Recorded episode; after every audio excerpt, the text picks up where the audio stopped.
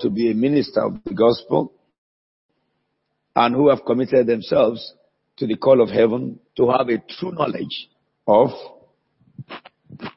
what the church is. That is in the concept of God, not as thoughts by men. So in our first day, we went through the church of the living God where we looked at before God, what is the church?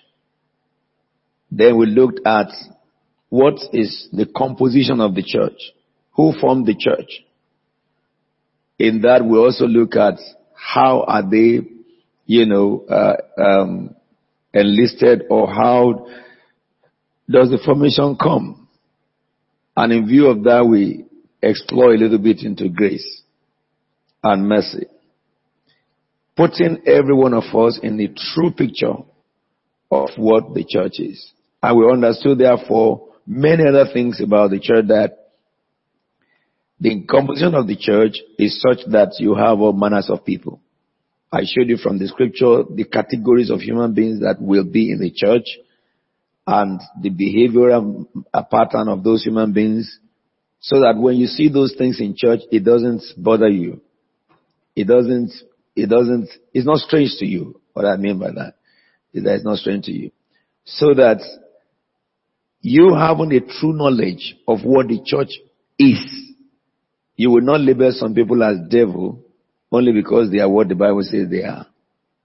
You will not take decisions that will wreck your calling for future by exterminating people who God has ordained for you, but because the level they were is not the level you thought. So that now having a true knowledge of them, you can accommodate those who as we saw together, the Bible classify as ignobles. And I want to remember the three categories of ignobility so that you will be able to be patient enough to uh, allow the process to go through so that they can go from the most ignoble to the more and then the next stage before they become noble. And we also saw the only medicine to bringing a whole church to the nobility is the word. And we look very much into the fact that according to the book of Acts chapter uh, 4 from verse 32 downwards to 34, that whenever the minister preaches the word of God, that is, preaches the resurrection of Christ in power, grace will pour upon the church. So we know this therefore that if you're a pastor, if your church is successful, it is you. If your church fails, it is you. Now these preliminaries we have set will transpire or it will go through all what will be taught in the week. As today, I know that in our timetable, we, we have to trickle things around. Before teaching you about crisis and, um, and um, conflict resolution, I think I should teach you more about the church. So this morning we are looking at church growth. Church growth. Whenever we talk about church planting, that is, we look at church growth and then we are going from the origin of church, from church planting. Under church growth, we're looking at church planting. Pastor, come to your seat. This way. Whenever we talk about church growth or church planting, let me say, we tend to look at this only from the spiritual uh, perspective.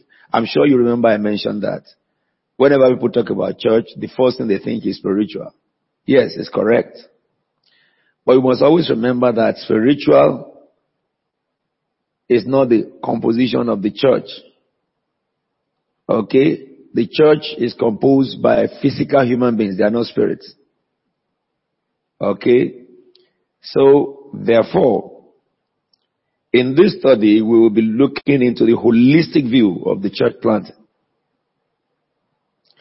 We must bear in mind that church operations do not only consist of the gathering of people, but also people management. So whenever you think of planting a church, you must first sit down and count the costs. The book of Luke is the bedrock of our reasoning. In Luke chapter 14 verse 28 it says, suppose one of you want to build a, tower. Will he not first sit down and estimate the cost to see if he has enough money to complete it? Now if we ex- explore this statement of Jesus Christ, because some of you will be in a position in the future to raise uh, members in the church to maturity and send them out or in church plant. You don't plant church by faith. Luke chapter 9, Luke chapter 10, when Jesus sent them out, He gave them what is needed. Power and authority. He empowered them and He permitted them. You remember we mentioned this during uh, our lectures when I was talking about many ministers who have the fear of losing control. Alright? People have been grown in your church, they have been nurtured in your church, your gift brought them, your teaching matured them, but your structure doesn't assign any responsibility to them. And then they just get, uh, you know, uh, to a place where they are fed up and they will visit other places and then they will pray with somebody before you know they made them assistant pastor, they made them pastor. And these are assets that you invested your life in and developed. And because of the fear of not wanting to lose control, many leaders in the church of God have remained with their little home cell group, which they call church. If you are pastoring a church that is still within 30, 50 people, it's a cell group. I think 120 people is the first cell group that we know. So if you are still pastoring a church, it's 120 people, adults. I'm talking about not children. You are a cell group leader. A pastor or you are a cell group leader because the cell group in the upper room was 120. Alright. Now, what we're looking there for is this. Jesus said, if a man wants to build a tower, the first thing that struck me in that statement is that Jesus is not saying if a man wants to build a room or if a man wants to build a house. Can you see what I'm saying? He's saying if a man wants to build what? A mansion, a tower. So a minister from his onset must have a vision that is not just local minded, but city and nation minded. You don't wake up in the morning to be sent to a place to go and pastor a place. I just think that, well, you know, this is a local church. I just want to cover this area. And then you're looking for one, two, three fragments of people. Fail. Fail. Jesus addressed the concept of man that your concept should be tower, not a little house somewhere. But then he says, if a man wants to build a tower, therefore, what must he do? Sit down first and apply the principle of yesterday. Duty of a minister. A minister must first take care of himself and then the church. That is, a minister must watch over himself and then over the church. The first thing you think about is that yes, I'm sent to Liverpool. There is no church in Liverpool as far as you are concerned. What is the population of Liverpool? There are one million people. What portion do I want in Liverpool? I want 10% of Liverpool. So it means that in Liverpool, I want 100,000 souls. Then you now sit down, watching over yourself. What am I? What have I? Can I? Am I equipped? What equipment do I need? How can I cut across all these people? Understanding the spectrum of the human beings you're talking about. So which means that you have to first insert into looking into what is their, you know, you know, geographical, you know, disparity. What is, what is their ethnicity in that city? What kind of people live there? What is the ratio of the Asians to the Africans to the, to the uh, uh, Caucasians and all stuff like that? What about their religious disparity? Is it a stronghold of witchcraft? Are they, is it a stronghold of Islam? Is it a stronghold of Buddhism? Now, the understanding of this has to do with your concept initial. Because if initially your concept is, God has sent me to this place to take a city. Some people have explained about the issue about what they call mapping the city. I'm not talking about that. I'm talking about what Jesus said here. That you minister, you want to build a tower. So you can have a, a vision that is less than a tower. Two, watch over yourself. Your first duty. Look at yourself. So that everything you need to achieve your aim, you can enumerate them. Not necessarily that you have them, but you can list all what you need to achieve building a tower. Jesus says sit down and count the costs first. Now, having counted the costs, then he says you should evaluate what you have, potential, whether you can deliver or not. Now, in this potential evaluation, Jesus is not saying that you have everything to build it. Okay? But he's saying that you have every acumen strand to make it happen. Finance to kickstart it. You have planning that can attract other people like, you know, and making your vision plain and hearers running with it. And then after you have accurately, you know, put down the costing, then you go on your venture.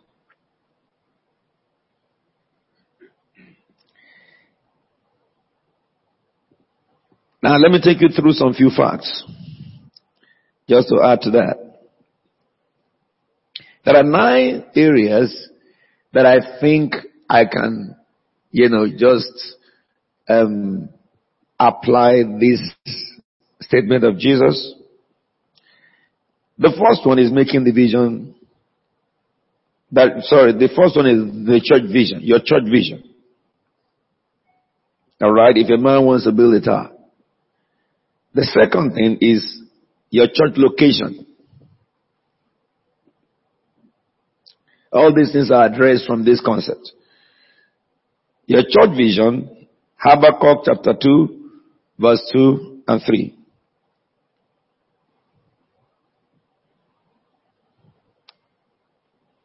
Then your church location, very, very essential because I'm going to Liverpool. I don't know where to go in Liverpool. Shall I go to Liverpool and start my church in industrial estates? Like some would do. If I start my church in industrial estate, who am I appealing to to come? Does buses go to industrial estates? Can a poor man reach industrial estates? Knowing fully well that the first set of people who respond to gospel are the poor. Does it look like that in your church too? Because it is the gospel for the poor. But then God makes the poor rich eventually. Through your own obedience and your teaching. So therefore when you are starting a church and you place a church out of the reach of the poor, who will be your members?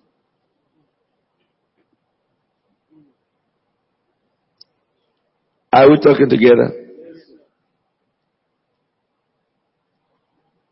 So the first one I see there is vision, and then the second is church location. Church location is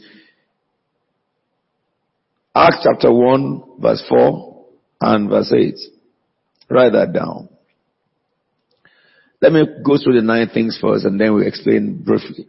Acts chapter 1 verse, verse 4 and 8 and Luke chapter 10 verse 1. Then the number three thing that I saw in that scripture is your target group.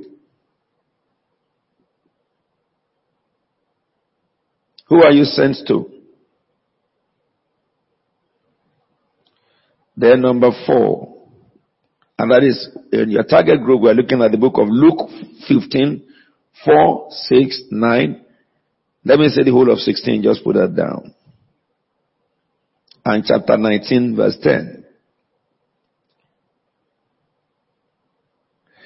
Then number four, your present responsibility. These are things you consider before church planting. Your present responsibility. Number five, the financial cost. How much will it cost you?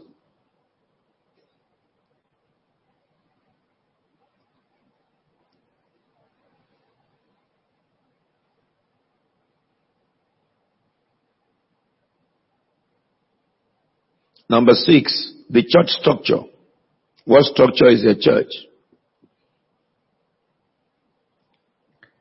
Number seven, the immediate need of the church. If you want to plant a church, what does it need?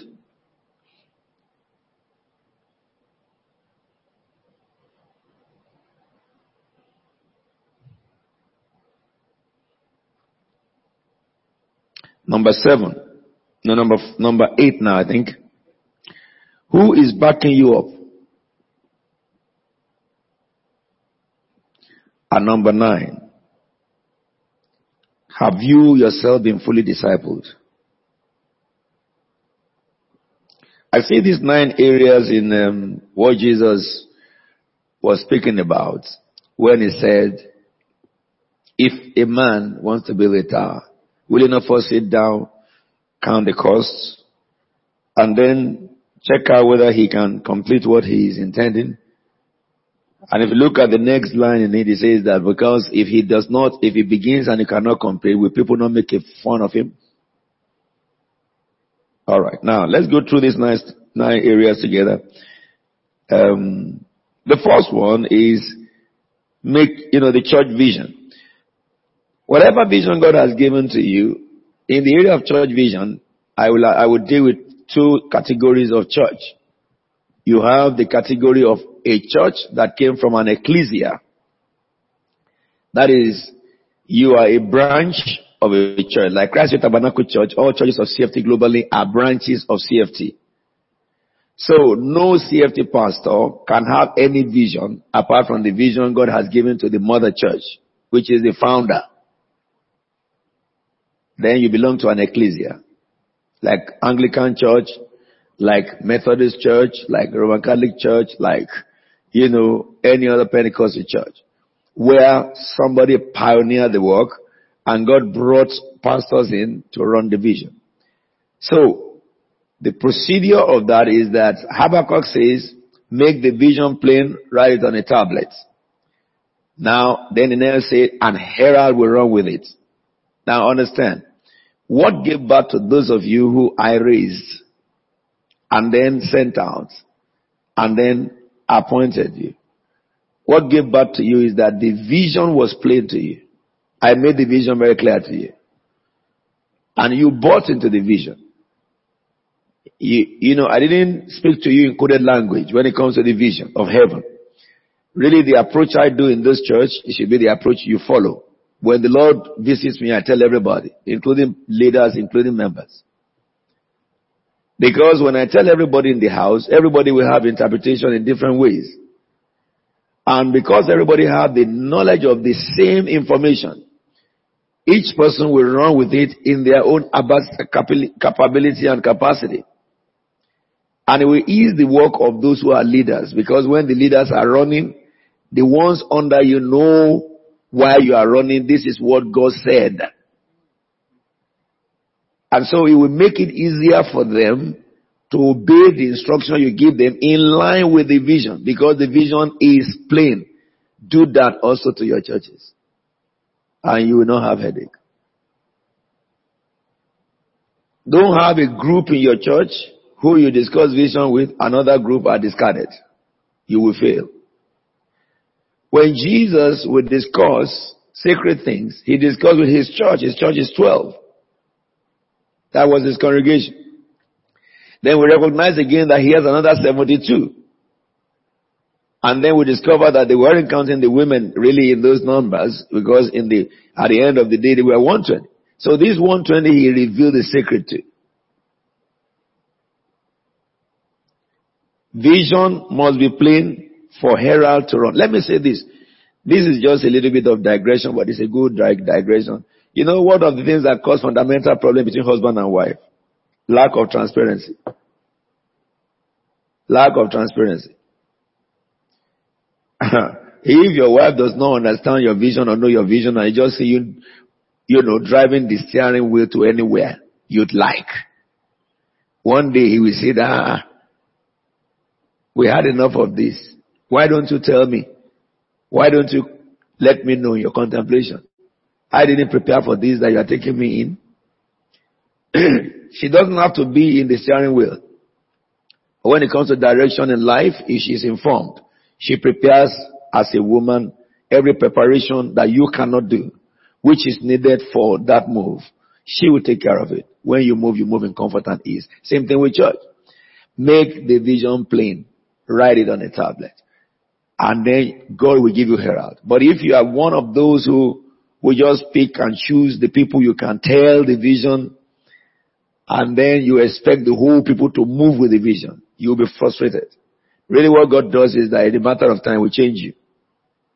So if you're an ecclesia, your visioner is your founder. You cannot have any other vision.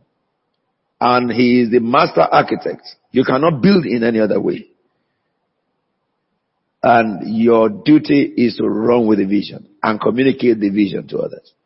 But if you are a pioneer, this is the principle. You remember when I was teaching you about the secret the success of Jesus yesterday? If you remember, one of it is trust and confidence. Jesus trusted us when we were not competent. He trusted us when we were not capable. And he, he not only trusted us, he had confidence in us. So he allowed us to make mistakes and learn by our mistakes but what we cannot do to Jesus is to argue with him. The moment he corrects us, we say, yes, sir. So ministers who are pioneers must relate with all their members, giving them instruction and understanding. And those of you who work under your pioneers, the only thing you can do for yourself to be successful is to say yes, sir, and not to argue. That's all you can do. Because he is the one who got to tell us about vision. And if you do not know the vision God has given him, you will fail because you will not know how to communicate the vision down line. You will raise the people who are not connected and the unction cannot flow down the roots. You just keep struggling. One of the things that I've found in all of my branch churches is that in branch churches, you know, the people, when I visit those churches, alright, the members of those churches are so happy because their pastors have told them about a father through who they were made. And when they speak, sometimes they teach the church, they, they refer to some of the things I've taught. So that when I get there without talking to them and I begin to teach, some of them have come to me and say, ah, apostle, pastor is really your true son.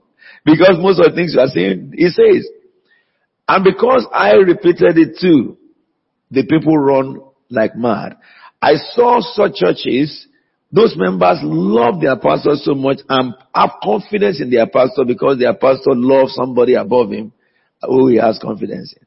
They don't want to do anything against what apostle has said because they have an identity. That comes only because the vision is plain. It comes because the vision is plain. And when we talk about church crisis, I will talk, I will use some of the crises we went through branches of CFT to remind you again, analyze and help you understand how we got over it. I remember one day, I, one of my, uh, my, um, um, uh, affiliates, not CFT branch, but it's a prophetic voice ministers church. That pastor, you know, he was not, he was not a young man. He, he was in his sixties and he had a man in his church who was an elder in his seventies. And uh, that man, his, his family were the instrumentalists. The child is the lead vocalist. The, the daughter is, uh, the daughter is lead vocalist. The son is the keyboardist. Another son plays guitar. Another child plays this. All those who play instruments in his church are from this man. And so, that man now usurped the authority over the pastor. So when the pastor says something, he will counter it. Pastor will say something, he will get his own group and tell them another thing. So the pastor discovered that things were working wrong for him because he couldn't communicate to those people. And this guy has got his own empire within the whole church. And he is afraid to deal with it because he thought he would lose everybody. So he came to me. And I asked for a meeting of the leaders.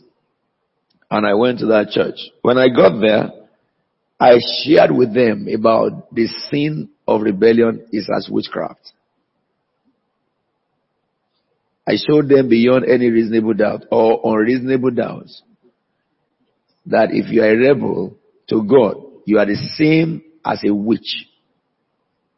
The judgment of a witch is what he gives you. Then I looked at him. I said, Elder, what is your position in this church? He said, Elder, sir. I said, Can you tell me who this man is to you? He said, That is our pastor, sir. I said, Spiritually, what is he? He said, He's our father. I said, You call him father? He said, Yes. And I said, You look up to your father and argue with him. Can you do that to God?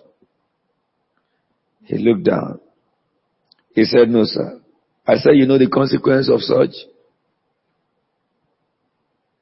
He said, I'm sorry, sir. I said, okay. You have recognized what you have done. I said, do the appropriate thing right now before me. He got up from his seat. He knelt down before the pastor and held his leg. He said, please forgive me. I said, pastor, lay your hands on him because it is you who lay hands on this man that he bore the title. If you did not lay hands on him, nobody will call him elder. Now with the same hand of oil you have laid upon him, bless him. Because your spirit had cursed him, not your mouth. And I warn the man seriously.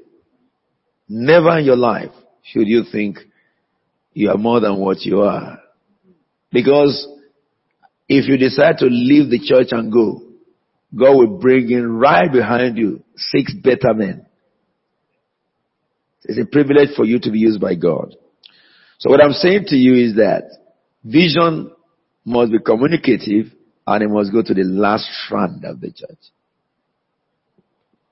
I didn't want to spend more time talking about this really because I want to finish this within the period. So your vision must be plain. Number two, the church location. Where are you sent to? If you look at the book of Acts, chapter 1, verse 4, let's see that together. Acts 1, 4. It says once, one of the occasions while he was eating with them, he gave them this command, do not leave Jerusalem, but wait for the gift my father promised, which you have heard me speak about. I want to listen with the understanding that we are talking about location. Verse 8 says, But you will receive power after the Holy Spirit has come upon you, and you will be my witnesses in Jerusalem and in all, the, all Judea and Samaria, and to the ends of the earth.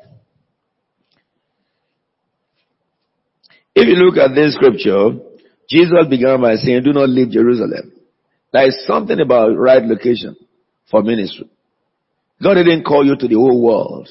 He called you to a specific place, a specific people. If you miss that base, your voice cannot go to the whole world. Many people miss where God is sent them. Will get it now. For the power to come, if they were in Samaria, they will not receive it. Because the power was sent by the Father to Jerusalem. God doesn't, let me say this, when the Lord spoke about my conception many years ago, or a few years ago, whatever it is, the prophet told my parents different times, that boy you will give birth to will be an apostle of the Lord. He will be established in London. Okay? And that's the reason why today you know, over my life, uh, Pastor Josiah is involved with this, I want to say. We have some friends in America. Both of us. And these friends, one of them appointed me to his board as a, a law firm. It's one of the best law firms. There was a, there was an argument towards the end of last year about a woman, you know, who the indis- were, were indiscriminately, you know, treating in the U.S. and a law firm came in and bailed out from detention. That was Mat Staver. I was appointed at the, at the board of Mat Staver, and associate, and also an appointed to the board of Liberty Counsel, that Liberty University, Jerry Falwell, through Mat Staver. But let me say something to you.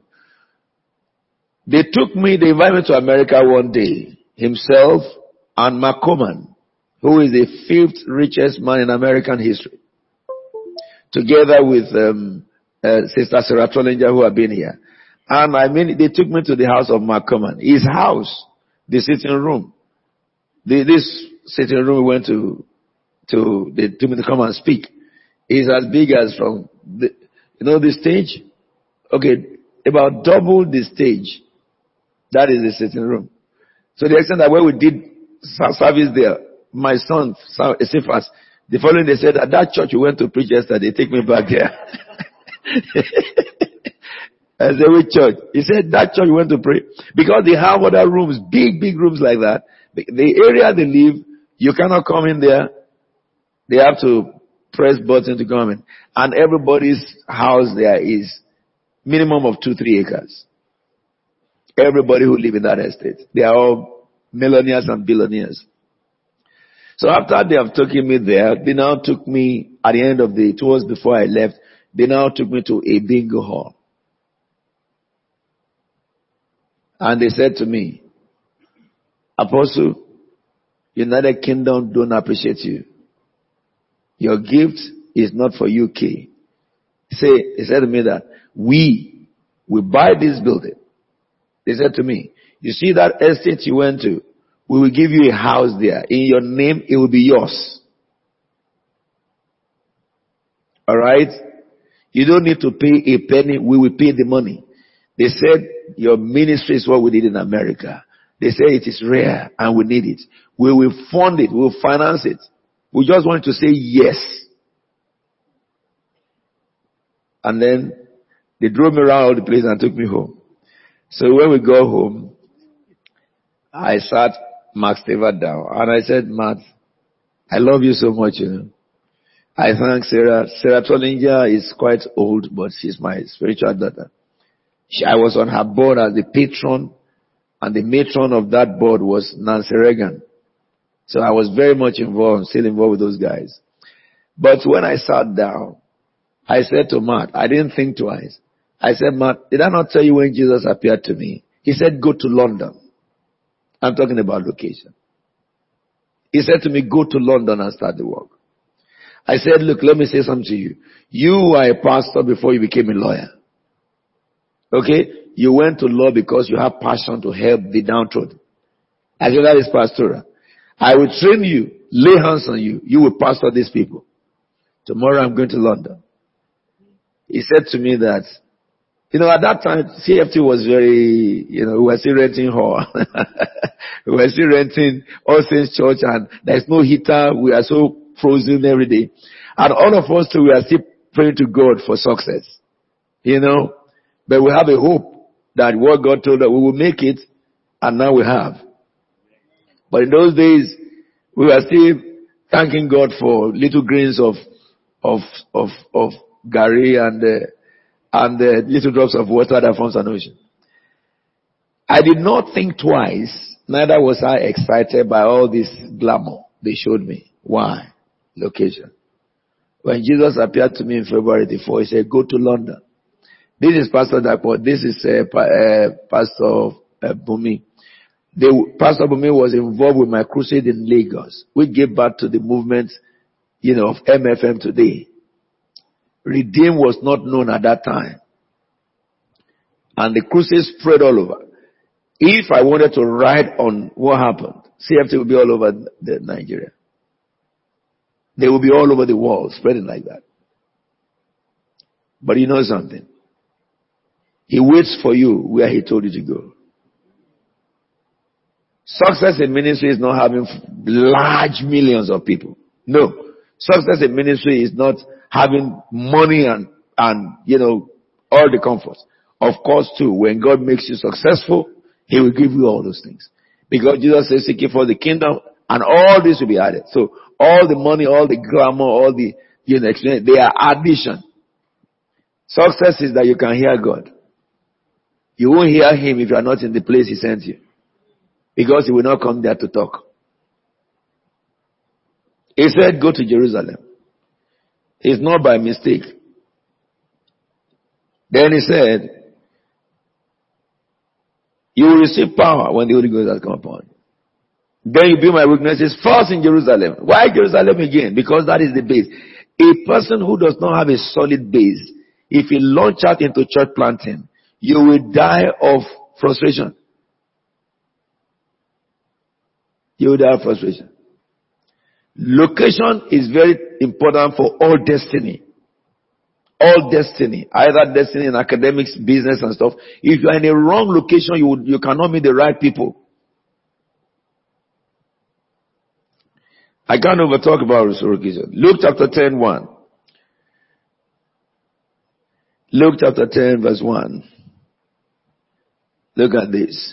It says, after this, the Lord appointed 72 others and sent them two by two ahead of him to every town and place where he was about to go. Do we see location? Jesus has said, I'm going to do crusade in this village, in this village, in this village, in this village. So you guys go. You go to Samaria, I'm going there. You go to this, I'm going there. So they went to the places where Jesus is about to go. Location. Number three I gave you is that your target group, you must understand who God sent you to. You know, in England, people have been coming to me over the years in England, you know, uh, we have to reach the white community. We have to reach the white community. I say, how many of you? I'm not part of that we. Because I don't know white community, I only know the community of God. Whether you are white or Asian or Indian or African, it doesn't matter to me. Why should I reach a particular community as a target? They said because many of us were reaching our black community only. I said that what community did Jesus reach? Just his own people, Nazarenes. All of them look alike. They are from the same village, really. Not only that, they look alike. When God raises a man, the first people that will be attracted to you are the people of your tongue. Okay? Pastor Qatar now, if I put Pastor Qatar and I, I want to post him now, in, in UK. I will post him to Slough because we have a lot of people from his tribe in Slough. That's why I will post him there. If I go knock those guys' doors, the way I look, they will just say hello, hi. That's it. If he knocks their door, they will speak their dialect first to him. And if he responds to them, oh, come in, come in, come in. That is evangelism. See, they have received him as part of them. It's the same thing if I go knock the doors of Nigerians and they know that I'm a Nigerian. Quick, they open the door to me.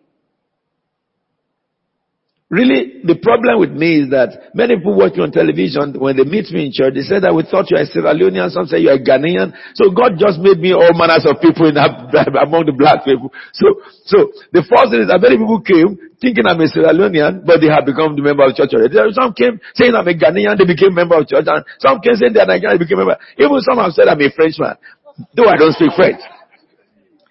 So before they recognize that, when they ask me that, what really are you? Which country do you come from? Uh, they have always said to me, you don't speak like Nigerian. I do. I do. My staple food is amala. Hallelujah, somebody. you know, there's something about your ethnicity that God uses in launching you out. The first people that will come to you will be drawn, that will be drawn to you are people of your own ethnic background. But then when the church is now growing, then it will bring in several people. You must know who he sent to. If you look at the life of Jesus Christ, the Bible says he was sent to the Jews. Luke chapter 15 verse 4. So Jesus never went to Rome. He doesn't need it. But when he died, the gospel got to Rome. Amen.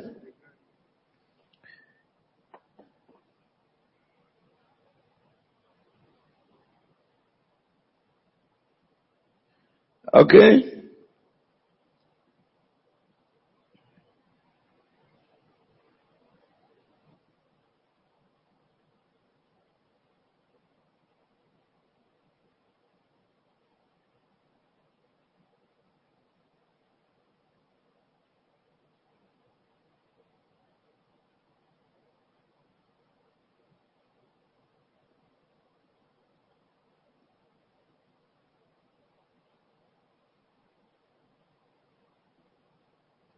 So if you look at the life of Christ himself, the Lord was sent for the salvation of the Jews. If you look at the life of Paul, when Jesus appeared to Paul, we looked at that yesterday, he was sent to the Gentiles. And each time Paul came to Jews, they beat nonsense out of him. They didn't beat Peter when it comes to the Jews. Because the spirit God put in Paul is the violent spirit that Gentiles have. And Jews, they're ideological. They don't have violent spirit. If you touch what they believe, then they'll be extremely violent. But the Gentiles worship idols. Alright? And some other Gentiles are very intellectual. And so God sent man, who is himself very forceful, violent, extremely violent, really, and extremely intellectual, to go and deal with them. You must know the people God has sent you. Number four, your present responsibility. Before you go as a minister, you must know your current responsibility. I want to say this to those of you who are founders of churches, bishops and stuff. Don't send people who are jobless to go and pastor a church. Especially when the church is still growing. It's not a good thing. It's not a good thing. Don't tell somebody who has a thriving job that God is telling you to resign. God don't say things like that. No, God don't say things like that. God didn't give you a career in life to just bankrupt it because he wants to use you to punish you. No, God don't do things like that. Many people I've met on the field who have said that, oh, I was, they were well placed, you know, in society, well, you know, placed in office and earning good money. And they said, God is calling me. So they resigned to nothing. If anybody will be asked by a church to resign from his job, that church must be able to pay the salary that person is earning at that job. Because let me say this to you. When you are earning a particular salary, the standard of living of your wife and your children is marked by that. Alright? Your responsibility in the family and other people you are involved with will be that standard. Now, when you say that God is calling you, or a church said resign, and that church cannot make provision of that standard to you, I think it's wicked. And I've not seen anyone in the Bible that that happened to. Let me give you an example. Jesus went to Peter and said, Peter, follow me. Alright? But before he said to Peter, follow me, I will make you fishers of men. He first said to Peter, borrow me your boat. Peter said, oh, it's of no use because we have been catching all night, we got nothing. So use the boat. And Peter was there, we are not listening. After Jesus finished using the boat for the gospel, Jesus laid a precedence. He now said, let's go in. In that boat, I am still here, launch to the deep. He said, no, no, Jesus. You can't get fish now. They are all sleeping. You see, I'm a fisherman. You are a carpenter. But rabbi. And I haven't argued with Jesus. Jesus says, launch. And he said that I'm not doing it because I'm convinced, but I'm doing it because you say so. Jesus said, just do it. When he threw the net, he caught fishes that should break his net. I want to help you understand some principle here. Fishes that should break the net by virtue of catch. Okay? But the net was intact. Which means, you see, Jesus will make provision for anyone he calls that will not get into your head, no matter how big it is. He can break you. Not only that, his, his boat was full. Then he called all our friends and they filled, every boat that came was filled by one catch. I think there's a principle there that when the Lord calls you, if the Lord is the one who called you to leave what you are doing, He will bless it.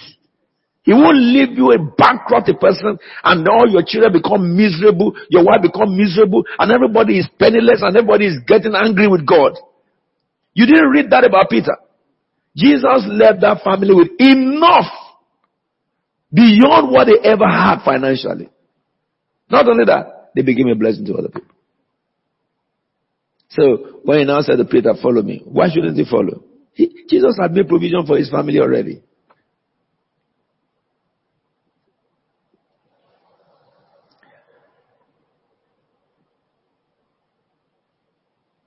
I will qualify this by let's talking about, you know, when Jesus called me, he said to me that when he appeared to me in 84 February, I, he said to me, go back to London and do the job. I said, I'm a surveyor.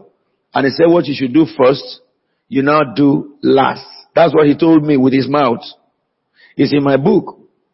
He didn't say to me, don't do surveying. He said, do it last. Did you understand what Jesus said to me? He didn't tell me, don't not, he didn't say, I didn't tell you to do surveying. He said, what you should do first is this gospel. Now you do it last. And that's the reason why I stopped surveying immediately and went to the gospel. Okay?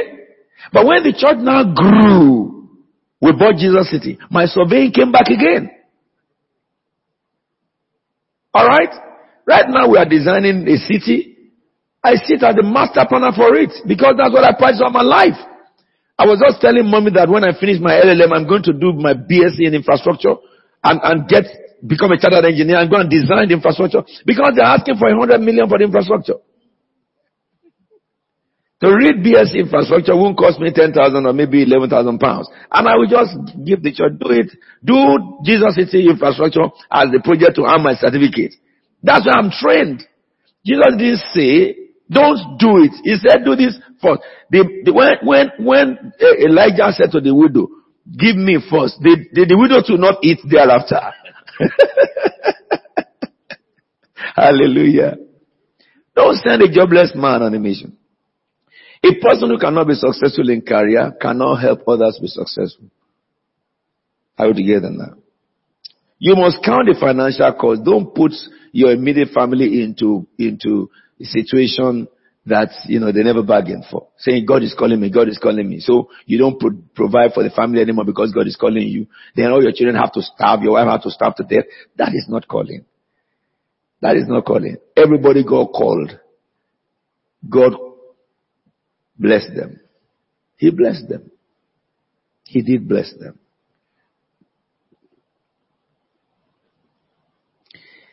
When can a minister stop working? when the work is big enough so that you can do nine to five job Monday to Friday over the church. Can you imagine if you are a minister and your church is not big enough and you are doing Monday to Friday? What will happen to you, I tell you sincerely, is that you have sometimes you don't even have work to do. You read Bible, you, if you read Bible, read Bible, you want to relax. You want to do something else. It's not just Bible, Bible, Bible, Bible, Bible, Bible, Bible, Bible, Bible, Bible, Bible, Bible, Bible, Bible, Bible, Bible, Bible, Bible, Bible. No. You have to read other things. You have to do other things. Your brain has to be active. The whole sense of your brain must be active.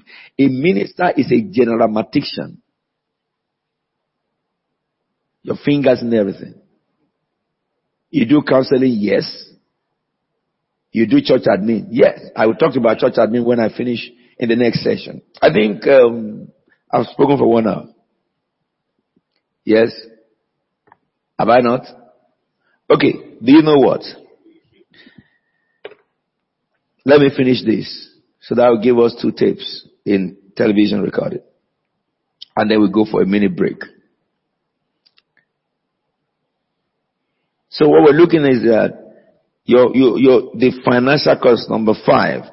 How, no, no, no. What we're looking at the family number four. Your present responsibility must not suffer because you are called by God.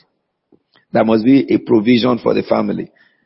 You know, when uh, Elijah, Elisha was called, he said, please let me go and settle my family, then I will follow Elijah. We must recognize this. For a minister to do a job or to do contract, to do business, is not a sin. It's not a sin. Really, your church will need money at the beginning of any church. If a minister doesn't have other means that he makes money, legitimate means I'm talking about now, will be struggling. There are many things that tools you need to take up. Let me say this. When CFT first started, I bought the first uh, uh, combo with my little pennies. and the guitar. Huh? I was the one who opened service. I was the one who lead the praise and worship. I was the only chorister. And I will preach. I will collect offering, do conduct offering. I will pray for them and I will close. I will call the people, they say, no, no, no, no, no, no. All my pastors, no, no, no. Hallelujah. and after some time, I kept on pushing them and then they opened the service and then kept on pushing them. Then they, they, uh, did the, the, the offering. I started pushing them and then we had some members of choir joining. Our mommy was part of the choir at that time too. When, you know, everybody had to join something anyway. And then, you know, and in those days you don't have to be skilled. I just say you join the choir, you join the, you do this, you do that. We're just a few number. And we did it. And this is how the church grew. And then somebody God did a miracle in, in the life of that woman. She was healed of, no, she was, you know, it's a spectacular miracle. I want to talk about the detail of that. And she just came and said, I discovered that your instrument is not good. She went to buy us a proper combo. And as the church was going, I could not earn salary because the bills of the church has to be paid. The contract of ministers is if, if a minister doesn't earn salary in his church, he has not done any good thing. He's not done a good thing. If you don't earn salary in the church, there is no good thing good you have done. Because you earn salary, you'll be packed up, of course. You won't earn salary because what is coming in cannot take care of you. So if what is coming in cannot take care of you, why should you take a penny? Have you seen a person who works somewhere and they pay him from what he doesn't, he doesn't earn? It doesn't happen. So the contract of us ministers is that our, our salary, even if we have contractual salary, our salary is not paid until all the bills of the church is paid. And that's how we live. There is a time we don't earn nothing. Because we are not called into it to come and earn. It's not a profession, it's a calling. And when the work flourishes, and then the work can refresh us, a church that would deprive such person from receiving benefits will die too. You become a robber. When a minister has worked and his work is flourishing, you know, his comfort must be attached to his, his, you know, what is coming in for him. That is the fruit of his labor. You rob him of that. If, if you narrowly enter heaven, you will be one of those who will be crying in heaven and will be coming to help you pacify. that won't happen to you. Are you together now? So that's our contract. We don't earn. I remember when I was in Baptist church and the Lord came to me and told me that they will offer you salary of 35 pounds. Don't take it. Pastor Sidney is a witness of that. I think Pastor Isaiah was there too. I told Pastor Sidney and Pastor Emmanuel, God told me this. The following week we went to the, to the, to the, uh, uh, leadership meeting. They said, well, we feel that we are robbing you. Uh, you know, we want to give you an offer of, uh, 35 pounds a week. And when they finished, I said, thank you so much. The Lord told me last week that you would do that. I shouldn't take it. Yes. Yes. Yes. Because ministers must, we must be very, very careful. If anybody looks at me today and is saying that, uh, uh, why should God do this for apostle? I'm so sorry for you. What you need to do is that, Father, open to me the trial apostle went through. Yeah, it's time of testing. I was a minister yesterday after the meeting. We were chatting in my room and he said to me, he said, the first place I met you apostle is my son too now. He said the first place I met you, you were speaking in the meeting of another, this big minister and stuff. He said, when you finished teaching, I went him and I went into a long fast.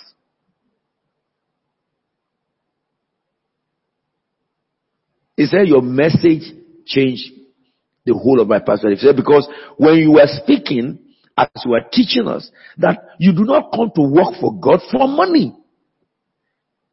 If your aim is to earn, resign. You came to work for God to serve. If you have money as your main aim, you are finished. He said that God began to say to him that, why are you preaching then? Are you not preaching for what you will get? He said, God, really? It's true. The man who raised me said, anything you do for God, you must make money. If you don't make money, what are you making? He said, for us in that kingdom, if no money, we don't do. We plan crusade, we look at how much profit we make from it. You invite me to a pulpit, how much are you going to give me? If we are collecting offering today, how much is the offering? What is my portion? That's the kind of concept. Alright? There are some like that today. He said that from that time, I backed off from that community and they all turned against me. But today God is blessing him. Yeah, God is blessing him. He has churches in different places. People will come and submit their church to him. They will tell him that we don't need a penny from you. We just want you to be our covering. Then they will send him money to him. That you are our father, we'll bless you. But we don't need money from you. We are okay. And he has churches in Kenya, in other countries, like that. But you see, when he made a turn around that time, it made a difference. It made a difference. Nobody, God cannot rob a man. If you obey him and serve him, he will surely compensate, compensate you. The church, the number five is the church, the financial cost of how much it costs you. I've covered that. You must think about if you are going to Liverpool, how much will it cost me to start a church in Liverpool? Then if you are in the church, you're starting a church somewhere, what rent will we pay? If we pay rent for one year, we must buy our own place. How do I get all these things together? How much will it cost us to buy a land if we're going to buy and build? How much will it cost us to buy an auditorium? Okay, we're going to do church for three years and then we'll buy a new place. You have the concept that the place will grow. Are you with me now? When I talk about the church structure and stuff, I will give you more information about that. So, your, the financial cost of your church, you must think about. Let me say this to you. In Christ Tabernacle, it is our legacy. And uh, Pastor Tayo, please, these things I'm saying now, you'll be writing them down because we give a written note to all the pastors of these principles.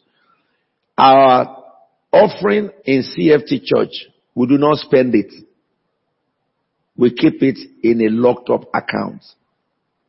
We don't spend it. We run the church through our tithes.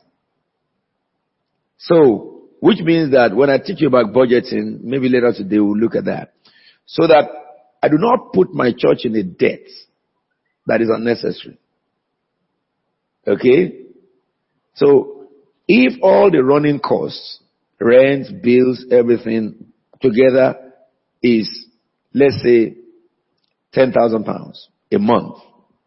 And this church, without adding salary, after paying everybody's salary, everything except me. And this church, at the end of that month, had a running cost. The church, the church income total was, uh, you know, uh, tithe was 10,000 pounds or 11,000 pounds. And the church, you know, you know, expenditure went to Uh, 10,100. 10,900. It means that that month I should earn 100 salary. Are you with me now? So what do I do? My finger is on all the budgets. How the light is used. Do we do advert somewhere? We need to stop that advert. Because it will give us some more income. Oh, I have a television program there. And now looking at the next three months, if we keep on paying it, we will run short of funding. I plug off that television. Put the money back in the church. Oh, I was invited to travel some places. If I have to travel this next quarter, it will cost me X amount. I tell those who invited me, if you don't pay, I'm not coming. I cancel that meeting. Unless they pay. It's not going to be a burden on my church. So, I begin to make sure that I streamline my expenditure. Now, let me say this. Because it's a principle that our offering must not be touched.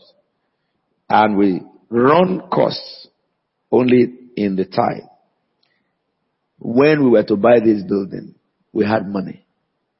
Because we had building fund that people have been putting money in, but we have built in a huge amount of money, over two million in our offering, since they just started. So when we had to pay down payment for this building, I did not I, I didn't even, we didn't advertise somewhere. On the phone, I called the manager. We've got this building. This is how much it is. And we want it. She said, approved. Yes, because she knows what we have there. She knows what we have there. Now, to, to be able to do that, understand that I have sacrificed a lot. Times that I should be comforted, I said no. Times they should increase my salary, I said no. Really, if the money is not enough, that salary should not be paid. Benefits that in my contract, I should have this benefit, this benefit, this benefit. I didn't get it. Why? I'm looking for a country. The foundation is not of man, but of God. I have a vision that this church we started in a room in my house. One day they will be in an auditorium like this, bigger than this. Really, when we came to this auditorium, I told mommy that no, this is too small for what I what I saw.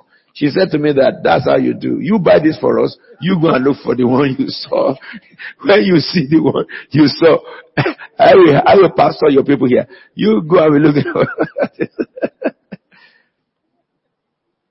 You must count the cost. Counting the cost is not what you do initially in church planting. It's what you carry out through your life of churching. And that is translated into budgeting. Budgeting. And we'll look at that in our next turn. Alright, I have just about five minutes more on this turn. Then the number six is church structure. We'll talk about that. Remember, your gift bring the people. The teaching of the word build up the people, but your structure maintain the number. So as people are coming in, if no structure, they be going out. That's the back door the devil making them go out. It's your structure. Hallelujah. Imagine you have um, 1,000 people coming to this church to worship, and you only have 100 chairs.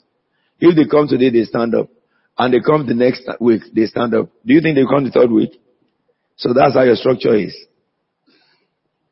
Very, very important. Number seven, the immediate need of the church. We have covered that as well.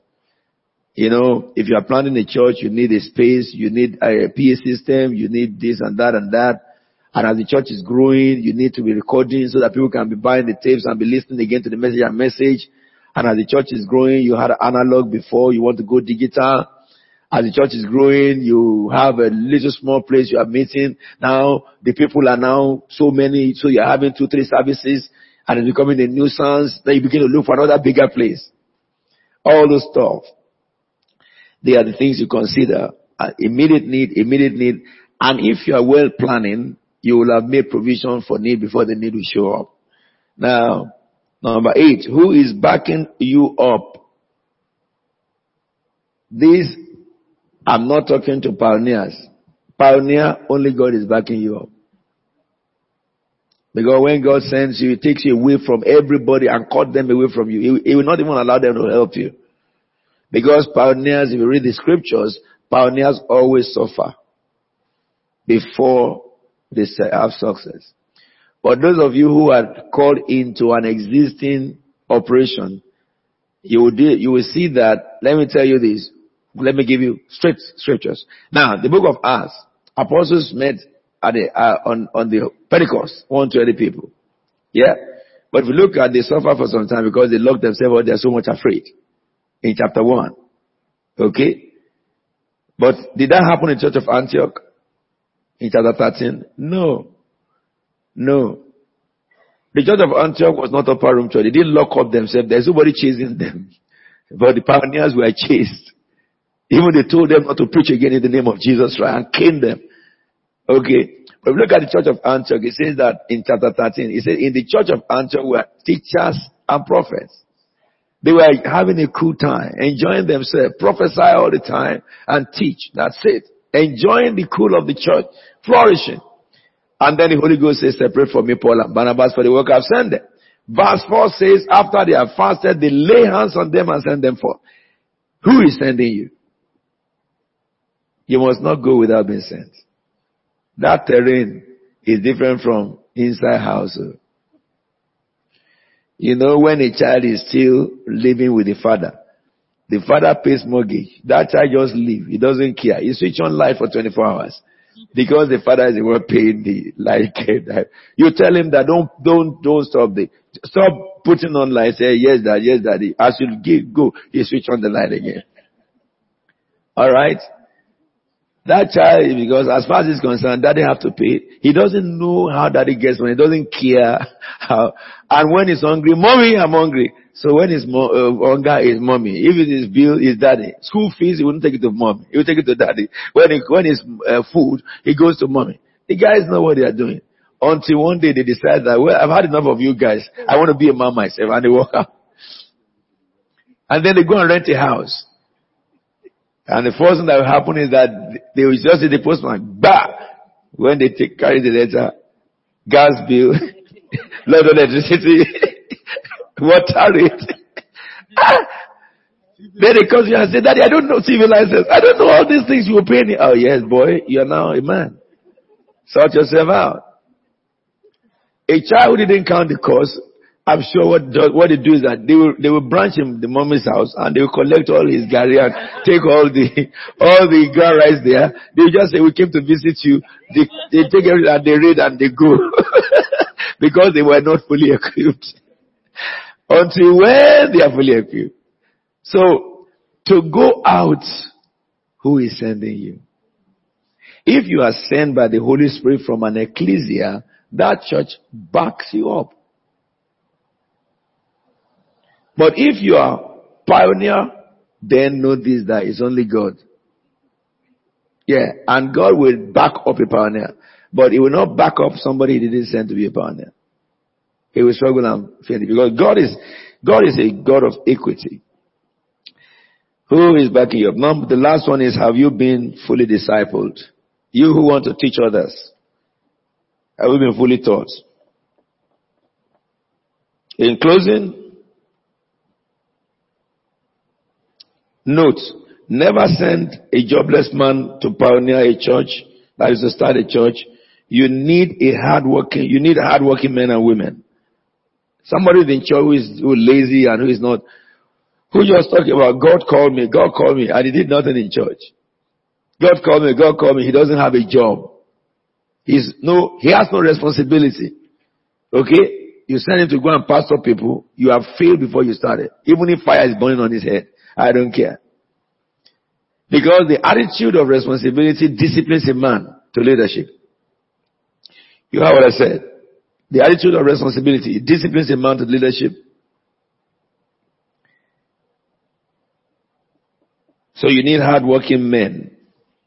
John 9 4. As long as it is day, we must do the work of him who sent us.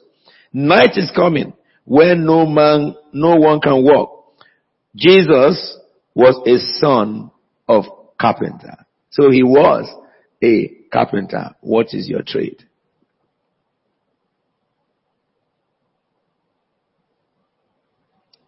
The calling of the disciples in Luke, look at it. Luke chapter 6 verse 12 to 15. You will discover that all the 12 had jobs. Fishermen, tax collectors, politicians, zealots, and the rest of them. Well, we're going to stop in this for now because um, I think you have been seated now for an hour. I want us to relax for about 15 minutes and then we'll come back again. Please make sure you do stand up and go and come back. We'll come back again and look at raising a healthy church.